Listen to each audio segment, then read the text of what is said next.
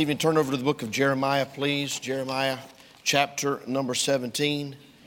Jeremiah chapter number 17. I'm well aware of the time, and I won't be long tonight, but I do want to, with God's help, just uh, deal with a, uh, a subject that I believe is important for us to be giving thought to before revival. I have, I have preached many revivals in my life. Uh, for churches, they bring me in to preach. And um, you can tell many times when you get there if the pastor helped prepare the field for the, the seed. And it's always a blessing when they do. Brother Sasser, you know as well as I do, you've gone into churches to preach, and it's almost like it was an afterthought. And I, I don't like to do that for my sake, for my family's sake, for our church's sake. Definitely don't want to do that for the sake of the visiting preacher that will be coming in and preaching the messages upon his heart. I want us to be ready and attentive and receptive and uh, expecting with anticipation whatever it is that God has for us. And I feel like in order to do that, this subject tonight is important. And so if you would stand with me, please, I'm just going to read the first few verses of the chapter, and then we're going to settle in on verse number 10, Lord willing. Verse number 1 The sin of Judah is written with a pen of iron and with the point of a diamond. It is graven upon the table of your, their heart and upon the horns of your altars, whilst their children remember their altars and their groves by the green trees upon the high hills. O my mountain in the field, I will give thy substance and all thy treasures to the spoil and thy high places for sin throughout all thy borders.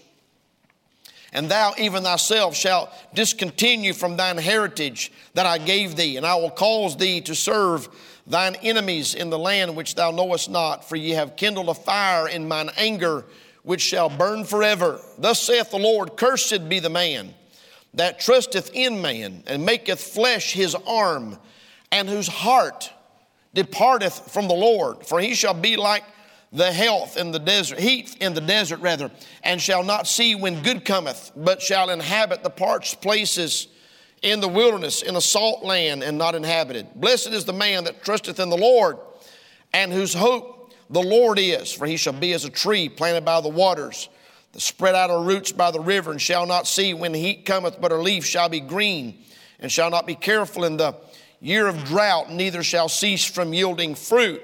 The heart is deceitful above all things, and desperately wicked. Who can know it? I, the Lord, search the heart I try the reins, even to give every man according to his doings and according to the fruit of his doings. Tonight, with God's help, we just kind of want to focus on that statement in verse number 10, where God said, Search the heart. Father, we ask you now if you would to bless the word of God. I pray that you would knit our hearts together in unity towards, Lord, the common goal of revival in the next few days as we prepare, Lord, for the man of God to come and to preach and deliver to us the burden of his heart. May we be receptive and ready for whatever it is you have for us in Jesus' name. Amen. Thank you so much for standing. You can be seated. I almost didn't give an outline tonight. I just wanted to share some verses that I've been meditating on, some verses that I've been thinking about but whenever I start putting them together, I can't help but just alliterate it and put together an outline. But I don't want you to focus on the outline tonight as much as just the, the idea that we are going to be dealing with. And I just want to give you three simple points tonight. The first thing that I want you to notice is the significance of the heart. The significance of the heart. Just in the first 10 verses of this chapter that we have read this evening, God dealt several times, mentioned the heart. He talked about the sin being written with a pen of iron in verse number one. A strong, uh, a strong and, and unerasable, I guess, the, the point of a diamond. It's written, it's etched. It is a, it is a permanent message. And uh, he's talking about it graven upon the table of their heart. And then in verse number uh, 5, he said, Blessed or cursed be the man that trusteth in man and maketh flesh his arm, and whose heart departeth from the Lord. Again, in verse number 9 and verse number 10, we find references to the heart. I just want to say tonight that with revival services right around the corner, we all need to be concerned about the condition of our hearts, the true state of our hearts. Just last week, I preached a message out of Joel chapter 2, verse number 13 on rend your hearts and not your garments. And we talked about the difference in, in outward displays of repentance and, and putting on a show and, and, and things that we do many times to try and impress people with our sincerity and with our consecration, God said, I'm tired of your, your outward displays. I'm tired of your, your, your, uh, your mouth saying one thing and your life doing something else. Stop rending your garments and rend your heart, okay? And we preached that just last week, I believe it was. And so I think God's been kind of giving us these messages to just kind of prepare us for the upcoming series of messages. And I have no idea what Brother uh, um, Ingram is going to preach. He's preached revival here a couple of times. And so we're familiar with him. We're familiar with his ministry. We're familiar with his heart. He was a, an evangelist for, uh, I think, 15, 16, 17 years before he became a pastor. Made that adjustment to pastoring, but he has a heart for revival in this country. And I can assure you that the messages that he will preach will deal with matters of the heart. I can also assure you from experience that his messages will build, each one will build on the previous night's message. And so if you miss a week, if you miss a service, uh, you, may, you may miss a lot. But the point that I want to point out tonight is this is that our hearts is what we're going to be looking at, is what we're going to be dealing with. The heart of the believer is extremely important. In Proverbs chapter 4, verse number 23, the Bible says, Keep thy heart with all diligence. That's Proverbs 4:23. Keep thy heart with all diligence, for out of it are the issues of life. The way our heart is, the state of our heart, the condition of our heart, the spiritual condition of our heart will dictate the life that we live. It will dictate our testimony. It will dictate our thought life. It will dictate our words. It will dictate our actions. Our heart is what we're going to be focusing on. And the heart is significant. A lot of people are so concerned with the outward displays of consecration and separation. Listen, nobody believes in separation more than I do. Nobody believes in sanctification more than I do. Nobody believes in coming out from among them being separate, saith the Lord. I practice that, I live that, I preach that. We try to exemplify that. But we have to be careful that we don't clean the outside of the glass and the cup and leave the inside full of excess and sin. Jesus condemned the Pharisees for getting that outward part right and looking right and fitting that part, impressing people. But the inside, he said, they're whited sepulchres full of dead men's bones. Jesus placed an enormous amount of significance on the heart. And we are this week going to focus on our heart. And I've said this all along if your heart gets right, if your heart gets truly right with God, everything else will fall into place because that is what we need to be focusing on.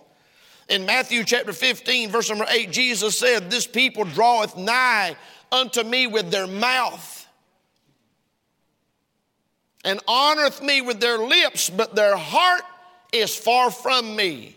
It is possible to stand up in an independent Baptist church with a heart full of unconfessed sin and, and, and a prayer life that stinks and a relationship with God that is, that is cold and indifferent and sing to the top of your lungs, Oh, how I love Jesus.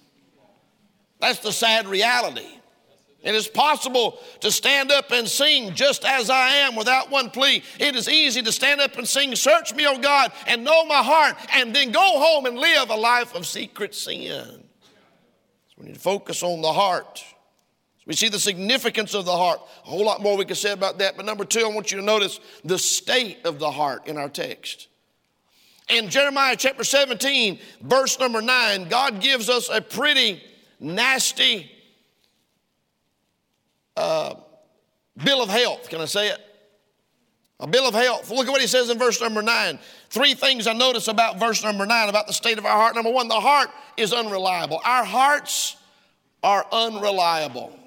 Look at what he says. The heart is deceitful. If he'd have stopped right there, we would have reason to be alarmed. We would have reason to be concerned. But he goes on the heart is deceitful above all things. Mine and your heart is more deceitful than the politicians. It's more deceitful than the mainstream media. And boy, we could all get real excited about talking about the deceitfulness of the mainstream media. And the brother alluded to the fact that what we're hearing in the news is not what's going on, which you've heard me say that a hundred times. If the headlines are blaring it, it's probably not true. If the mainstream media is in sync and they're parroting the same talking points, mark it down. That's not what's happening. But guess what is more deceitful than the mainstream mediums? Guess what's more deceitful than the White House spokeswoman that stands up every day? Boy, you talking about a tough job. Ain't you glad you ain't got that woman's job? To try to put a positive spin on an epic, chaotic failure of a presidency. But we could just go on and on. We're talking about something more deceitful than the politicians and the, and the mainstream media, and we're talking about something more deceitful. We're talking about our heart is deceitful above all things. Mine and your heart is extremely unreliable. And yet, how many times do people make major decisions following their heart? Following their heart. And we say things like, well, if I know my heart, preacher, stop right there. In Deuteronomy chapter 11, verse number 16, the Bible says, Take heed to yourselves, that your heart be not deceived and you turn aside and serve other gods and worship them. They were following their heart. Come on, y'all. The heart is unreliable. Secondly, the heart is ungodly. He says in verse 9, the heart is deceitful above all things. And if that wasn't bad enough, he says, and desperately wicked. Desperately wicked. I looked it up. I love looking up words. You say, I know what desperate means. I know what wicked means. Yeah, but I look it up. The desperately wicked is two English words for one Hebrew word, which is the word anesh, which means to be weak, to be sick, to be frail, to be woeful, and it even goes so far as to say incurable. Which is why God has to give us a new heart. Desperately wicked. Nothing positive to say about the heart of man. Almost makes you not want to celebrate Valentine's Day anymore, don't it? With all the little, the little, uh, uh, little pink hearts and red hearts that we cut out of construction paper, kids. The heart is deceitful above all things and desperately wicked. I began to just do a little bit of reading about the heart of man, and I was fascinated by the fact that God decided to flood the world in Genesis chapter number six because, stay with me now, in Genesis 6 5, God saw the wickedness of man was great in the earth, and that every imagination of the thoughts of his heart was only evil continually. So God flooded the world, destroyed humanity with the exception of Noah and his family, and two of every animal that was on the ark, except for the offerings when there were seven of those. And after the waters receded and the ark was settled, and, Noah and, and, and, uh, and Noah and his family came off of the ark, here's what God said in Genesis 8, verse 21. The Lord smelled a sweet savor, and the Lord said in his heart, I will not again curse the ground anymore for man's sake. But then he says, For the imagination of man's heart is evil from his youth. I'm not going to do this again, but it's not going to change the heart of man. I'm not going to flood the world again. I'm not going to destroy mankind again. But man's heart is not only evil continually, but it's evil and wicked from his youth. That's not going to change. The flood didn't change the depraved heart of man. Is everybody still with me? So we see the heart is unreliable. We're talking about the heart is ungodly. And number three, the heart is unknown. He says, Who can know it? Who can know it? That's a rhetorical question. We can't know it. That's what he's saying. We can't know it. It can't be known. One of the most common mistakes, I'm going somewhere with this, one of the most common mistakes going into a revival meeting is the group of church members that thinking they don't need a revival. Well, I'm glad we're having revival this week because I sure have picked out a few people in church that sure could use a revival, but praise the Lord, I'm 100% with God. I doubt that very seriously. Thinking that there's no area in your life where God can improve something, we need to be open to the fact that we cannot know our heart, therefore we cannot know what our heart holds. And if you're sitting here tonight going into a revival with the preconceived idea that you're 100% okay, that's just another manifestation of the deceitfulness of the heart. Preacher, I got right with God last week. I hear you. I took a shower this morning too, but I'm going to take another one before I go to bed.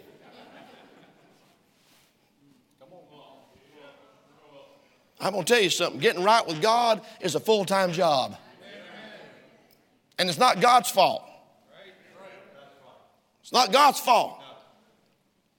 We'll take our little dog and we'll get our little dog, we'll take it up there to the, to the groomer and get his hair cut and, and get him all shampooed. And they'll send a picture of us with him sitting up there posing with this little dumb bow tie on. And it's so cute. And he comes in and he's just so happy and he's just wagging his tail and he smells like baby powder and he smells so good. Then he goes over to the back door.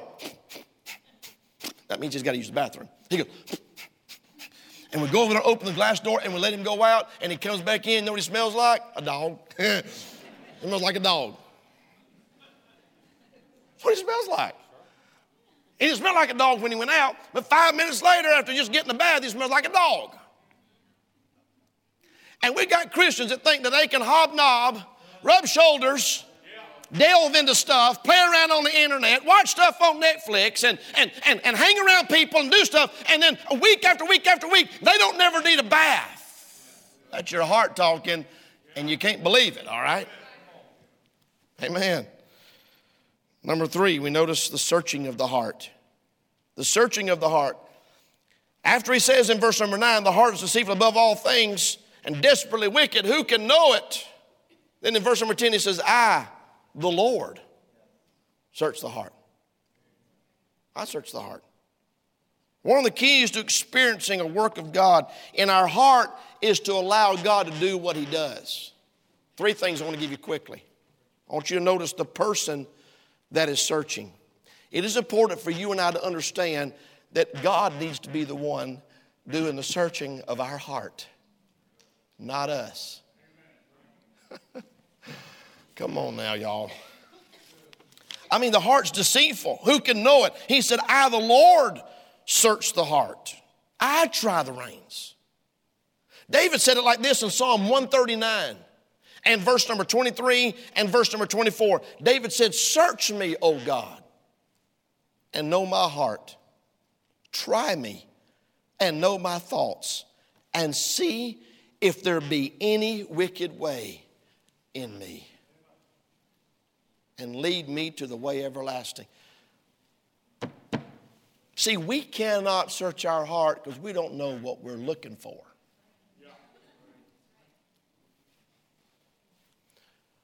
Let me go a step further. You say, Well, I do know what I'm looking for. I'm looking for any kind of sin. Yeah, but mine and your definition of sin is different from God's. See, when we think about sin, we think about adultery and murder and homosexuality. You know, when God talks about, when, when God sees sin, you know what he's talking about? Missing the mark. Yeah. Because that's what the word means. Missing the mark. Huh? And see, we're okay with it not being 100% as long as it's close. Every deer season, I go out and practice with my bow and arrow because I need it. Now, I'm a dead shot with a rifle, but bows and arrows, a little bit different story, okay? So I got a big old target, and I'll set that thing up, and I'll get my bow out, and I will shoot at that target.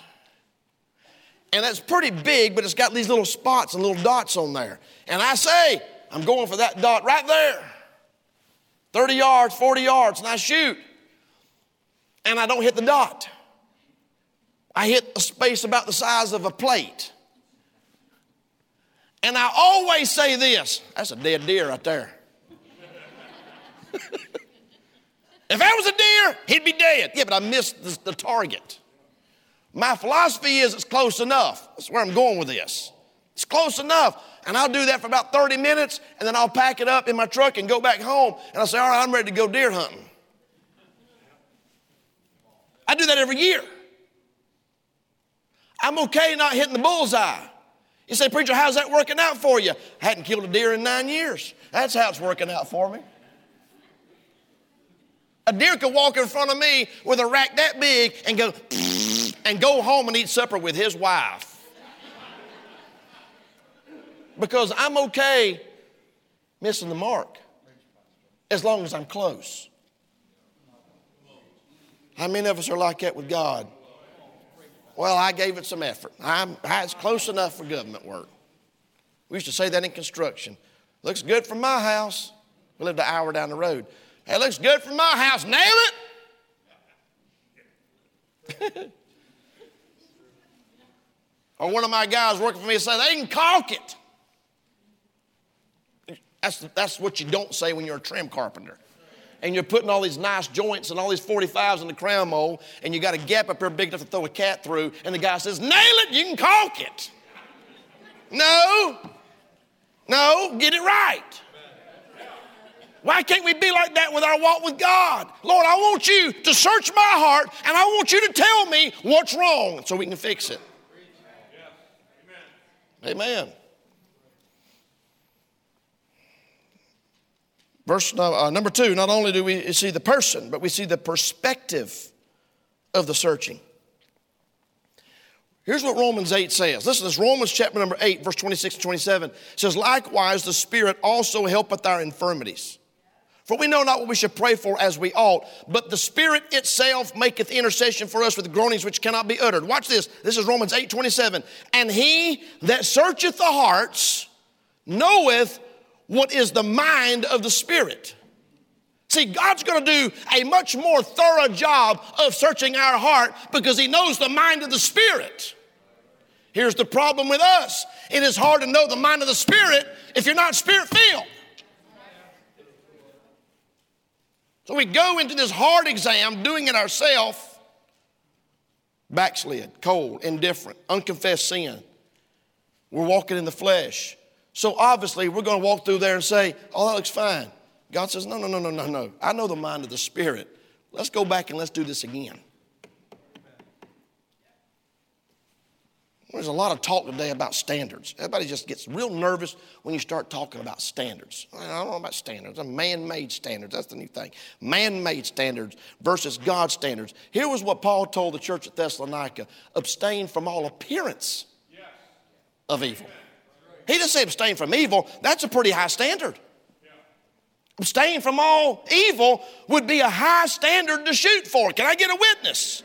I mean, we would all have our work cut out for us if he'd have just said abstain from evil. But he didn't. He raised the bar and said abstain from all appearance of evil. If it even looks like it might be wrong, don't do it. Well, oh my goodness, that's pretty strong. But I tell you what you do you have that conversation with the average so called Christian and find out what they consider evil, and you're going to find out what I'm talking about tonight. Well, there ain't nothing wrong with that. Well, see, you don't have the mind of the Spirit. If there's nothing wrong with that, there's nothing wrong with that, there's nothing wrong with that, even though it violates a half a dozen Bible verses, you don't need to be the one searching your heart. You're going to give yourself a hall pass on every single one of them. The perspective is he that searcheth the hearts knoweth what is the mind of Christ, because he maketh intercession for the saints according to the will of God, not the will of man. Number three, we see the precision of the searching. The precision of the searching. Can I tell you this? God knows how to perform open heart surgery with some very precise tools.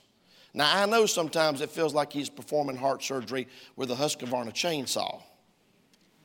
But that's only because you're fighting. Come on, y'all. Some jobs require a pressure washer. I'm going to give you a Bible for this. Hebrews 4, you got to see this. Hebrews 4, let's, let's close with this. Hebrews chapter number 4. God will use the preaching of the Word of God next week, as He does every time we have church, to cut through and get down to the real heart of the problem. Hebrews 4, verse 12. If you're there, say amen. For the word of God is quick. The word of God is quick. That means it's alive. Word of God is quick. Just show of hands. I'm curious. Has anybody ever sat through church during a message and thought the pastor's got a camera hidden camera in my living room. He's videoing our family. Can you raise your hand?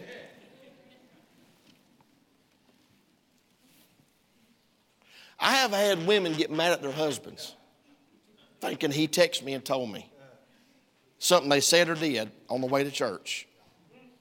Can't believe he told you that. What are you talking about? You know, I have no idea what you're talking about. Yes, you do. Y'all ganged up on me. Ma'am, I don't know what you're talking about. You was preaching to me. Well, I was preaching to everybody, first of all. But if you didn't want to be preached to, you shouldn't have come start with. I was preaching to you, but I wasn't preaching just to you. But let's back this train up. Did it ever occur to you that the Word of God is quick? It's alive. It's quick and powerful sharper than any two edged sword, piercing even to the dividing asunder of soul and spirit, and of the joints and the marrow. The marrow is inside the bones. Y'all remember that, right? I mean, we're not talking about paper cuts here, okay? We're talking about open heart surgery. But he goes past that, and the Bible says, is a discerner of the thoughts and the intents of the heart. The Word of God will not only discern what you're doing, it will discern what you're thinking and why you're thinking it. Now, you can say what you want to. Ain't none of us in here spiritual enough to perform that kind of searching on our heart. We need God to do that. God will take what you're doing, your life, your thought life, your intentions, your agenda, and everything, and lay it right out on the operating table and say, All right, hand me the, hand me the pliers or whatever tool it is. Hand, hand it over here. And he'll start cutting stuff away during the preaching. The invitation is for you to get down here and say, Thank you, Lord, for showing me that. That's what the invitation is for. The work, the surgical work, is done through the working of the Holy Spirit, through the preaching of His Word.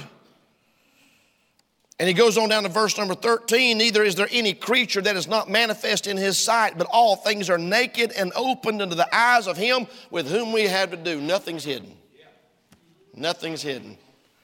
Let me tell you how to have revival. Listen to me carefully. Here's how you have revival go into the revival and say, God, I want you to search my heart. There's things in there that even I don't know about. Now, there's things in there you do know about. There's things in there that you're wrestling with, fighting God about, refusing to submit to God about, trying to cover up, trying to hide, trying to excuse. You're the special little child that don't have to follow the rules of God like everybody else, and you can do this and this and this, even though nobody else can, but you can. You know what I'm talking about. We're not talking about that. We're talking about the stuff in there that even you don't know about. And God is able to reveal it through the preaching of His Word, through the working of the Holy Spirit. I, the Lord, search the heart. Here's how you have revival come to revival and say, Lord, do what you got to do. Fix whatever needs to be fixed. Point it out. Show me. If you'll show me, I'll confess it. If you'll show me, I'll do my best to forsake it. If you, Lord, if you find it in my heart, Please, I want my heart to be right. I want my heart to be clean. I want my heart to be pure. And I promise you, you'll have a tremendous revival. Don't worry about what anybody else does. Don't be worried about what your family does. Don't be worried about what anybody in the church does. You come to the revival next week and saying, Lord, search my heart. Lord, you search my heart. Try my reins and see if there be any wicked way in me. And I can promise you tonight, God will do just that. With heads bowed and eyes closed, musicians are coming, altars open.